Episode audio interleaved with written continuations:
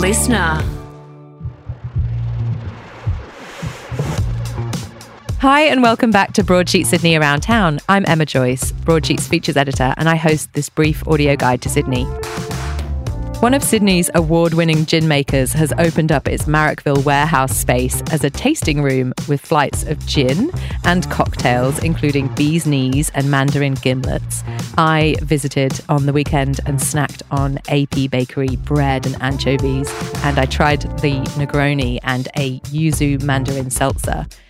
It's a fun and buzzy environment.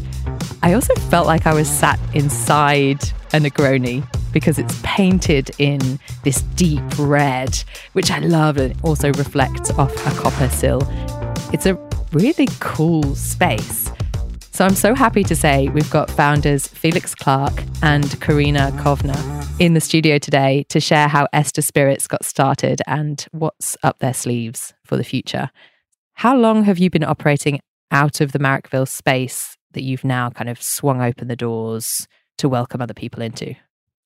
Eight weeks ago, we opened the distillery door, which was what we call our pop up uh, pop up bar and tasting room, and that's where, as you said, you can actually uh, interact with our staff and our drinks and our products in the distillery space rather than a, a designated drinking zone. That uh, element has uh, has only been in operation for a short amount of time. Uh, go back another almost twelve months to October last year, and uh, that was when we started production in that site. Uh, previous to that, we were doing what's called contract distilling. So, uh, some friends of ours were making our, our, alcohol for us down in Melbourne. Bought all of our products up to uh, Sydney in October, but um, go back another two years. I, I guess two years, two years. and um, that At was the when we took, site. took the site on. Yeah.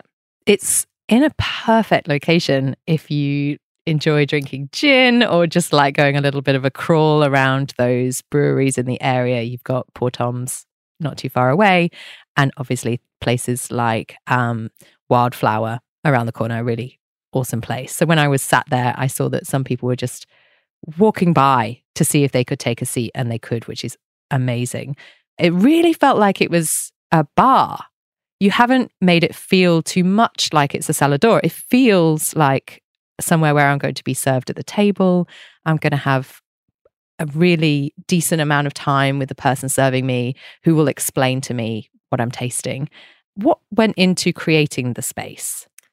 When we were concepting Ester Spirits Distillery, we really wanted to take people behind the scenes into like an artist workshop. That was really the design brief that I really wanted to work with and play with. Both my parents, my dad is a performer or was a performer in the circus, he was a fire eater and a clown, and my mum was his prop assistant. And I grew up with a lot of artists around and in workshops, and we would have dinner in there if mum was making a flying contraption for my dad's theatre show. That's kind of we would have dinner around there, and so um, I couldn't understand why a lot of the distilleries we go to, everyone's cordoned off around a gate to look at a still. Yeah, I just found that kind of a little bit removed and a little bit boring. So we wanted to make this place really sumptuous and really textured and layered and like this crazy artistic workshop. So all of our personal, we've got a lot of personal art in there from friends and family and yeah, a lot of stuff that's really dear and precious to us. And we wanted to create a space that was really inspiring, not just to the consumers, but also to the people that work there. And so that's why we wanted it really colorful and really inspiring. So it's a really enjoyable place to work and and hopefully a really enjoyable place to come and visit as well. And also on a budget, it's a really smart way to use one site. It's going to be a while until we can design a bar upstairs. And so we thought we would try and cross pollinate between the production space and the hospitality side of things and, and merge them together. What was it about gin that made you want to create your own? Yeah, look for me. Um, I guess my journey with alcohol started uh, when I was when I was quite young, and and started with with obvious excess and and binge drinking, you know, through the end of school and whatnot, and then my hospitality career started shortly after that, and and I've worked everything from you know five star hotels to dirty nightclubs and everything in between, and most recently, Corinna and I had uh, couple of casual dining venues where we we did serve alcohol as well. So I've always had a very keen interest in the in the service of alcohol. Uh, my family own and operate a, a very small um, boutique winery in the Central Ranges in Oberon. So uh, I've done vintage every year with my father on on the uh, on the vineyard and and have a really keen interest in in both wine and and uh, certainly through my hospitality career, have, have been in and out of almost every category of, of spirits, from whiskey to gin to vodka. And uh, I guess my, my distilling journey started about uh, 11 years ago now, where a, a, friend of mine and I were, were up late one night and, and discussing a bottle of vodka that, that he'd made himself. And, and I said it was absolute rubbish. And, and he said that I couldn't do better. And so the next day, I went out and bought myself a little uh, a little homebrew still from uh, from the local brew shop, and, and literally started distilling every single day. And uh, at the time, Corinna and I were very heavily into uh, our Negronis, and so for me, it was um, it was not just about producing vodka and taking all the flavour out. I wanted to put more flavour in, and and uh, gin is um, is all about flavour and, and the balance of flavours and how those flavours interact. So I started making uh, making a lot of gin and uh, and you know I was doing my own fermentation and then distilling all of that, sliding the gins and Negronis across the table to Corinna, who's um, I sort of say is my my palate and my nose, and she was sliding them back and saying back back you go and start again. I think it's also important to note we had a bakery at the time in Bondi Junction. So fermentation you know, we were already playing around with it. So we were making our own bacon, smoking our own butter, doing a French pastry program and supplying over 35 venues around Sydney.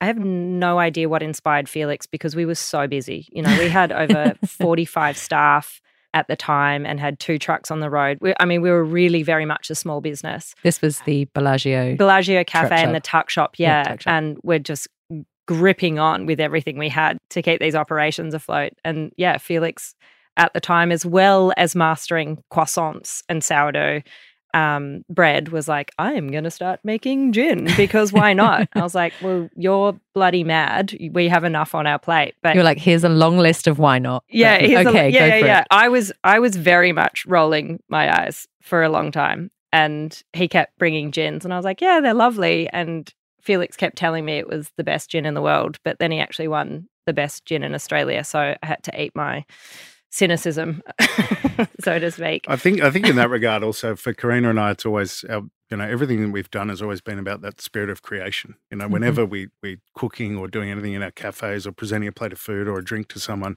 we we always do several iterations before we're happy with it. So it becomes about that quest for perfection, whether in in balance of flavors, in presentation, and and everything else. So I think um, that certainly has a, a, strong hand to play in in everything that we've done from hospitality to to now back into hospitality and the production of the drinks. Do you still have a love of the Negroni? I, Negroni is still my favourite drink, and it's um it's not often you don't see me without a Negroni on a Friday night. So, what makes a perfect Negroni for you? For me, it's about balance, and I think that's what we've tried to emulate and and dictate in our bottled Negroni that we use. Um, I think too many people are just searching for that really bitter edge on a Negroni, whereas I think it's got to be that perfect combination of sweet uh, from the vermouth and the bitterness from the Campari, and obviously that really strong underlying flavor of juniper and, and, and dry spice from from the gin. So, as with food or, or any other cocktail or anything else, it's it's about that balance. You want you want that beautiful sweet entry from the from the vermouth, and then you want that that gin and, and beautiful flavor compounds coming through from the spirit in the middle, and then that sort of clenching bitterness from the Campari on the back of the palate. I do love a Negroni, so you're you're speaking to the right person already. but I think in simple terms, though, when we did our research on Negronis, it does really come down to like if I was to put it in layman's terms, like almost 75% comes down to the quality of the vermouth. Yeah, we've away used the secret. well, it's no secret. And I think the reason that our Negroni has um, is so popular, it is really soft, it is really balanced. There are so many terrible Negronis out there, and people I talk to tell me that they're so bitter that they're undrinkable.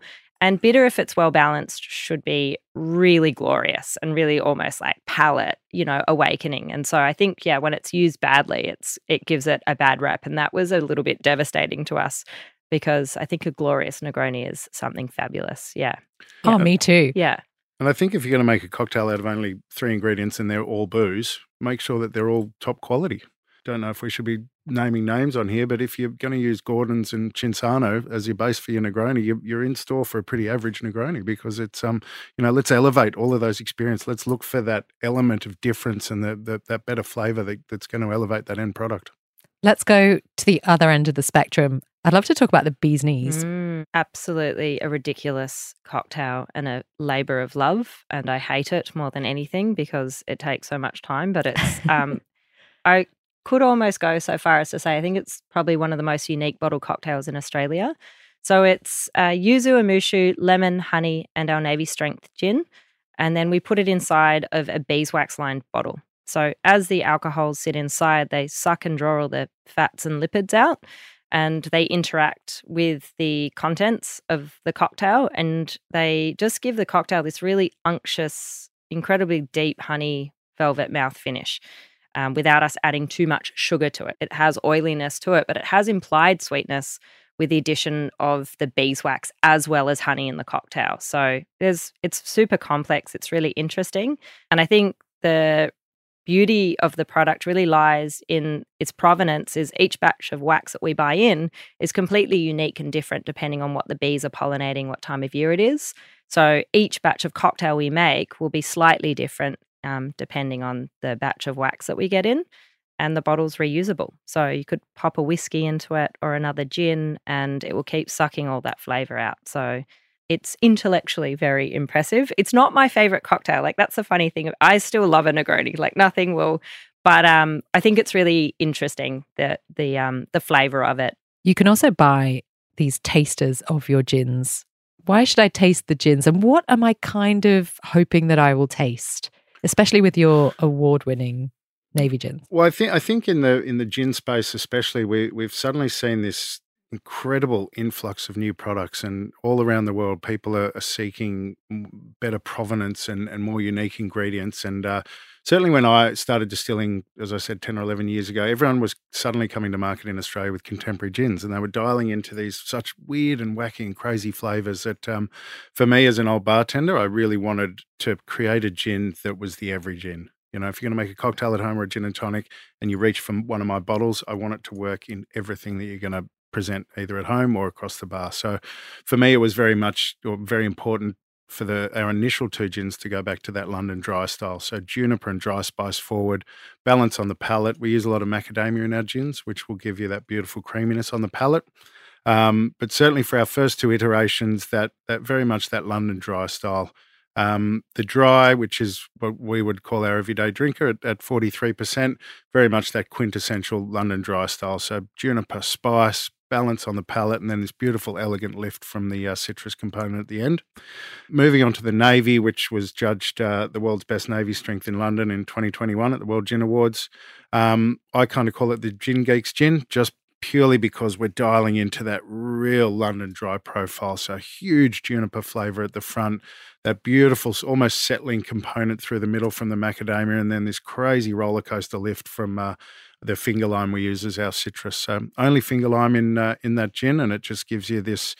As opposed to some of the traditional citruses, which are a little bit more pretty and, and elegant, the, the finger lime adds while it adds a, a, real citrus note to it, it's more of an earthy, sort of stronger Australian type of feel. So I think it's also important to note that with Australian botanicals, you can you get this beautiful balance of flavour, and I think they're um, they're very, very hard to use because you, you, there's a very fine line between adding a perfect amount and then turning it into a, what I call a hot soapy mess, which is you just get too much flavor and it, it really blows a lot of those profiles out. So certainly for those first two, it was it was about dialing into the the London dry style.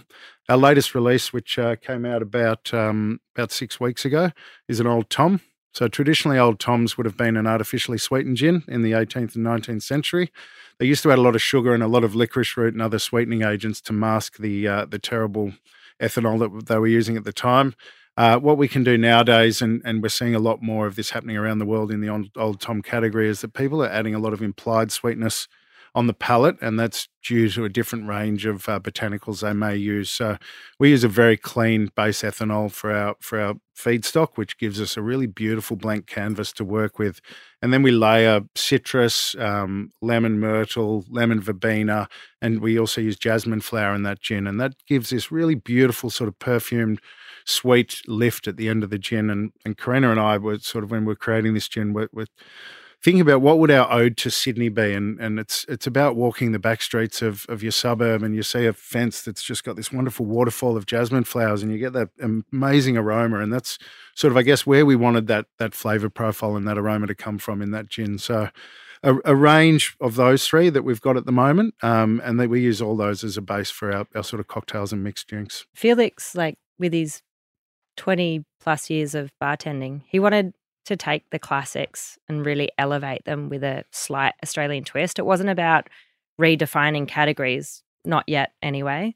For us, it was like coming out, hitting really hard on a global stage. So we want a bartender in Barcelona not to be super alienated by what's in the bottle because it clashes in a Negroni, but to actually be able to use it with also the addition of Australian botanicals. But we found that the all Australian gins sometimes didn't translate well in cocktails. And we hopefully want to see Ester globally. We want to be able to see it in bars across the world. And um, these were really pitched to a hospitality market first and foremost. It's where we feel that the trends are created and then they spread because no one knew what a Negroni was 10 years ago at all. And they just weren't. So it's really funny when we see these little things pop up or, you know, no one knew what Malbec was, you know, 10 years as well. So, yeah, for us, it was really pitching these gins to be hospitality friendly, to be able to be put into the hands of bartenders, Australian, but not only Australian, because we just feel that um, whilst those gins are incredible and nuanced, sip neat, they just didn't sit well in that cocktail category. And that's kind of how we drink our gins, are always in cocktails. Which is the bottle you reach for the most at home? Oh, look, I, I, if I'm making cocktails at home, I'll always reach for the navy strength, just because not because of the alcohol content, but because with that extra alcohol, we can put more flavor in. So we've got an elevated botanical load in there that, when you mix with those traditional ingredients like citrus or sugar, they still shine through. So the cocktail that you make with our navy strength will still have that that beautiful London dry backbone of juniper and spice and, and citrus. Um, I think certainly for for quintessential sort of London or English style gin and tonic, it would be our, our dry gin. I think. I don't drink gin and tonics. I, the the bottle we reach for most at home is the Negroni bottle. We have six on hand always. There's one one in the freezer. Yeah, five on the back shelf. It's the most drunk thing in our household. Truth be told. Yeah. Now you have this cabinet of curiosities. I'm going to call it, which is filled with all sorts of items that you would expect to find in a bottle shop, let's say, but then also maybe like pieces of jewelry or things you might have for homewares. I walked away with two with uh, two small glasses, uh, two sip martini glasses, because martinis are having a moment right now. They're having a moment right now. Tell me, what have you got stocked in that cabinet first of all? So we've got some jewelry and cocktail barware made by my best friend Sidra, who is also our assistant distiller. She, at the time when we poached her and begged her to come and work for us, was trying to set up her own jewelry company. And yeah, we worked on this concept of some really beautiful bespoke barware. So she's looking at um, there's a cocktail stirrer, olive picks, oyster forks made from sterling silver and with precious metals that she's found.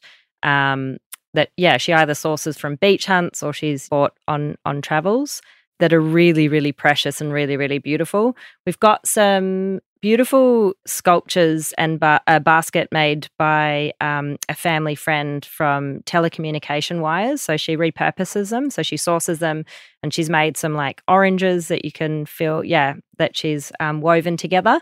For me, coming on board as creative director, I kind of felt like there aren't many brands in Australia that are delving into the lifestyle of what it means to come around together and break bread and share drinks and um, yeah curating like more of a li- like a really whimsical wacky lifestyle um, part of ester is really really intriguing to me and it's something i really want to dive into in, next year this year's been sort of pretty much over as far as I'm concerned. But yeah, I feel like next year I would really love to start getting into printing and tablecloths and um, really exploring picnic sets and how we want to see, yeah, where the places we want to show up in and where we would like to see Ester show up in. Where your drinks, where our drunk. drinks happen. Yeah, and where the magic happens. Like a drink on its own is kind of a bit sad, but you share it with people and you set the table and you put a candle on it. It really becomes something really um, memorable and special. So Now, I had a platter of toast and some anchovies, which was just, it was perfect with what I was drinking.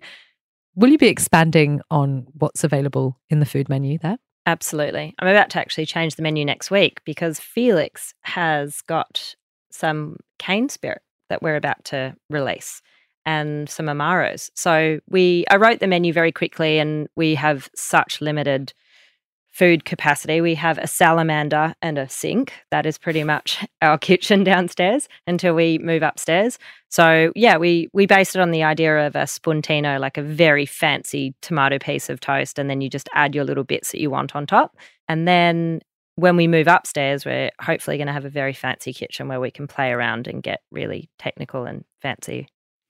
There's no slowing you down, basically. There's no, no containing Ester spirits. Oh, look, not. we're we're pretty ambitious with with our ideas and ideals. I think there's uh, there's a lot to be um, developed. The scalability of a brand like Ester is is really interesting to us both. That that opportunity to to go to a, a wider audience and a potentially a global audience, whilst also maintaining a localized hospitality offering. And and I guess that that upstairs part is is where we can really start to to show that and and you know bring bring the locals in as well as well as looking to externalize the brand. This is a very exciting future. For anyone listening who wants to head there this weekend, Ester Spirit's bottle shop and tasting rooms and pop up bar are all found at 31 Charles Street in Marrickville. The bottle shop's open daily, but the tasting room is Friday to Sunday only for now. Correct. There's also bookings. We've just opened up bookings because I just think there's nothing worse than trying to organize a catch up with six mates, getting an Uber to Marrickville, and then not being guaranteed a seat. If people want to find more information or book, they can definitely find it at esterspirits.com.au. And that's all we have time for today. Of course, you can stay up to date with what's happening around Sydney at broadsheet.com.au and at broadsheet underscore Sid on Instagram.